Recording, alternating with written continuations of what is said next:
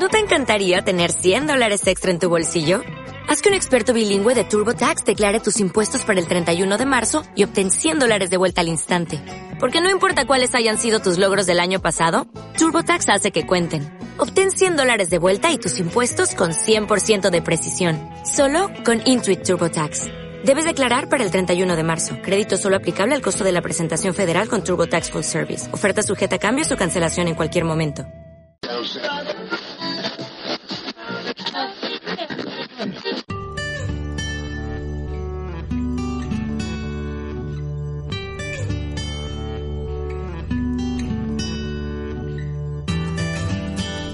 A Luces Extrañas, el programa sobre astronomía, astrofilia y alguna rareza que otra. Este es el audio correspondiente a la entrada Vuelta a la actividad del blog Luces Extrañas.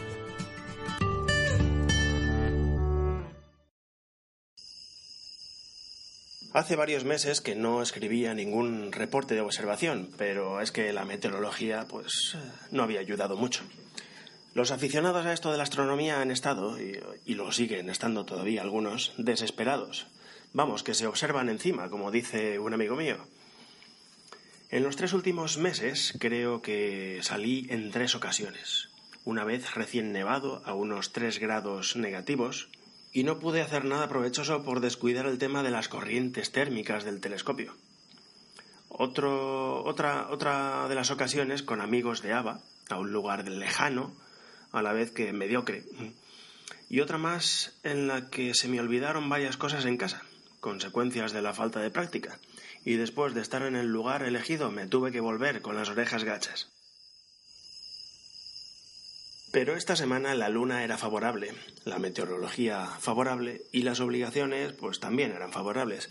Así que en la noche del domingo 14 de marzo, visto que las previsiones meteorológicas pintaban bien y que había pasado como unos tres meses desde la última observación con un cielo digno, decidí montar los trastos en el coche y escaparme por la serranía de Valencia a observar cualquier cosa observable. Llego a eso de las nueve y media de la noche, monto el Dobson, pongo los ventiladores metiéndole caña al espejo de 300 y me pongo a la faena. He elegido un lugar nuevo, con unas condiciones bastante peoras que, peores que en el lugar habitual, pero 12 o 15 kilómetros más cerca. Unos 900 metros sobre el nivel del mar frente a los 1200. La cúpula de luz de la ciudad de Valencia pues que queda al sur suroeste, sur sureste, perdón, es demasiado alta, unos 40 o 50 grados por encima del horizonte, para calificar como bueno el lugar. Es lo que tiene la experimentación, unas veces aciertas y otras. El cacharro este que mide el brillo del cielo muestra 21,0, de momento una medida bastante pobre. Primer destino para catar el cielo es el triplete de Leo formado por M65, 66 y NGC 3628. No me ha impresionado la imagen, si bien es verdad que no le he dedicado mucho tiempo, aunque un primer vistazo me dice que la lista de objetos difíciles que traía va a tener que esperar otro día y a otro cielo. De modo que empiezo viendo cosas sencillas. Comienzo por M37, uno de los abiertos de Auriga. Sí, esta sí que es una imagen gratificante. Aunque un Newton no es el telescopio ideal para disfrutar de estos objetos, también es cierto que este no los muestra nada mal. Hay una estrella cerca del centro que brilla algo más que sus vecinas y que tiene un espectro ligeramente, ligeramente rojizo, leve pero evidente dándole al cúmulo una armonía interesante y digna de dedicarle unos cuantos minutos. Moviéndome por las inmediaciones del cúmulo se aprecia muy cerca un eh, extraño vacío y las cartas me dicen que debe ser Barnard 34. Continúo en Auriga y siguiendo con los objetos de la zona, ahora voy al encuentro de Barnard 29, otra nebulosa oscura de por aquí parece algo más amplia que B34. Este tipo de objetos pasan inadvertidos yo diría que más del 90% de las veces, porque son, no son evidentes como las nebulosas brillantes, sino que son una extraña ausencia de brillo o estrellas en una zona del, del cielo. Por supuesto, cualquier zona del cielo con poca densidad de estrellas no es una nebulosa oscura, pero si estamos en plena Vía Láctea debería haber una cierta cantidad de estrellas y encontrarse de repente con un vacío eh, más o menos brusco indica que algo pasa ahí. Se perciben con aperturas medias o bajo cielos con buen contraste. Un Newton 300 recoge suficiente luz de la Vía Láctea para notar ese vacío extraño, ese vacío emborronado. No le percibo bordes eh, más o menos definidos. Tal vez si el cielo fuese algo mejor que el del momento, eh, el SQM mide 21,2, o hubiera decidido ir a un lugar pues mejor, el objeto sería más contundente en este sentido. Ahora toca NGC 2392, la nebulosa del esquimal. Los 93 aumentos de mi ocular de 16 milímetros se muestran del todo insuficientes, aunque le dedico a la imagen un par de minutos. Con una Barlow por dos y 180 y pico aumentos ya mejora la cosa y aunque no hace milagros ya muestra detalles sugerentes es cuando coloco el Radiant de 4 con sus 3, 375 eh, aumentos, cuando obtengo la mejor imagen de la nebulosa. Dista bastante de ser la mejor imagen que he visto de este objeto, pero le detecto la parte interior eh, con un borde definido y no redondo, y la parte exterior que se va perdiendo poco a poco en la oscuridad del cielo. En un cielo mejor, con un telescopio menor, He visto más detalles en otras ocasiones, pero también hay que meter en la ecuación que los movimientos de azimut de este cajón no dejan hacer un seguimiento perfecto a 375 aumentos, y eso en la imagen se termina notando. Echando una ojeada para ver qué objetos había por las inmediaciones, veo que hay una nebulosa planetaria, un objeto que tiene dos números NGC, 2371 y 2372. De modo que barriendo la zona con el Nagler 22 veo un borroncillo que tal vez pudiera ser lo que buscaba.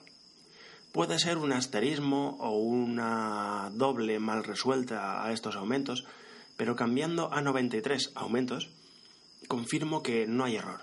Es la nebulosa que busco. Una planetaria bipolar.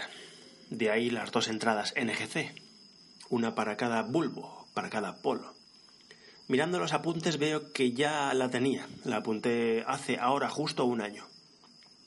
Es una nebulosa planetaria bipolar, en magnitud 13, eh, con una estrella central que veo evidente, en magnitud 14,8. He probado con 93 aumentos, con 187 y con 375, y la mejor imagen la obtengo con 187 aunque rara vez consigo, pues aproximadamente un 10% del tiempo, que los dos polos de la nebulosa se unan en, una sola, en un solo cuerpo. En definitiva, un objeto que vale la pena ver aunque requiere aumentos, apertura y, buen contraste. Como en Gemini no había más objetos ni escandalosos ni apetecibles, pues cambio de aires y dirijo el telescopio hacia Leo Minor, NGC 2859, una galaxia espiral barrada un tanto debilucha, aunque con magnitud 10,9. Encontrada con los 68 aumentos del Nagler 22 y otra vez contemplada con 187 aumentos. 1,6 milímetros de pupila de salida, fíjate tú. Se ve claramente el núcleo, brazos no, aunque tal vez eh, la barra sí, si bien es verdad que puede ser debido al hecho de saber que está ahí. La oscuridad o brillo del cielo que marca el cacharro es de 21,3 y la temperatura de 0 grados. Primer fracaso de la noche. He intentado ver NGC 2613 en Pixis, una galaxia que debe ser eh, perfectamente visible, magnitud 10,5, y no me ha aparecido en ningún momento en el campo. Debo haber equivocado la ruta, pero es que he traído dos tipos de cartas, unas manejables pero muy pobres y otras un poco más detalladas pero confusas. El próximo día me llevo las de verdad. NGC 3898 es una galaxia que tengo pendiente en las notas. Me pongo a buscarla y encuentro dos. NGC 3990 está también por aquí para añadir más confusión si cabe. ¿Cuál será? Pues eh, cerca está 3398, que es algo más grande. Así que deduzco que por las medidas eh, deduzco por las medidas que la pequeña es la mía, la que busco además de que está algo ladeada y el diámetro mayor y menor divergen entre sí bastante más que en la otra galaxia. Es una elipse de luz con un núcleo, un núcleo bastante brillante, casi estelar. Saliéndome un poco del programa, aprovecho lo de lo, alta que está Ursa Mayor, detrás de la cola, ya en el término municipal de Canes Benatici, y apunto a M51. La vista es tremenda. Es tremenda incluso teniendo en cuenta que el fondo del cielo deja bastante que desear en cuanto a oscuridad. Pero es que esta galaxia es puramente una ensaimada. Se le puede seguir la trayectoria a los brazos sin ningún problema. Varias estrellas superpuestas y los huecos oscuros entre los brazos son más que evidentes. Cuando esta galaxia está en buenas condiciones es simplemente espectacular. La mejor visión con 187 aumentos. Vale la pena dedicarle un buen rato. Después de una pausa para un tentempié, caigo en la cuenta de que además de objetos de cielo profundo, el cielo también tiene cosas a las que llaman planetas. Concretamente hay uno bastante alto conocido como Saturno.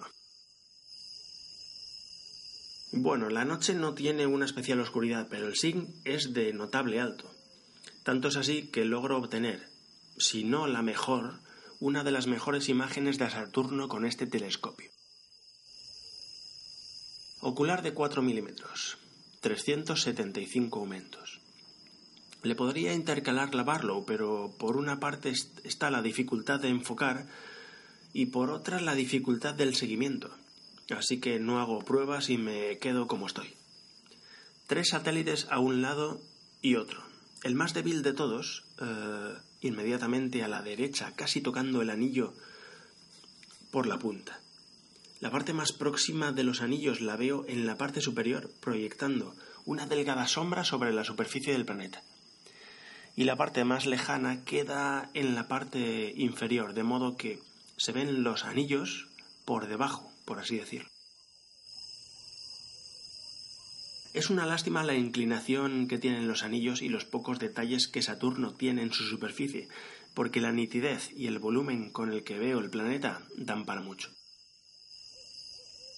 Lo que siguió a Saturno ya no fue más que unas cuantas vistas, de rigor, a, un puñado de objetos conocidos, como para comprobar que seguían ahí después de tanto tiempo con el telescopio guardado. M97 y M108, una pareja muy original, y a la que no le echaba un vistazo desde hacía casi un año. La nebulosa del búho, M97, enseñaba sus dos ojos, los que le dan nombre, aunque se veían tímidamente. Un insoportable dolor de pies me hace consultar el termómetro. Me cuesta creer que fuesen ciertos esos siete grados negativos que marcaba, pero bueno, aunque seguramente incorrecta, la temperatura no debía ser mucho más elevada.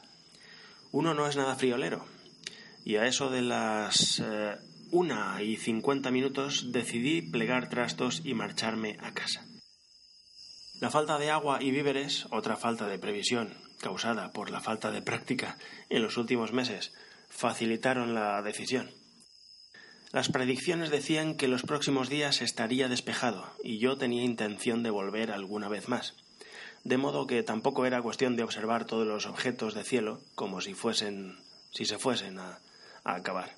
Iba a volver y a volver mejor preparado. Nos vemos en la próxima.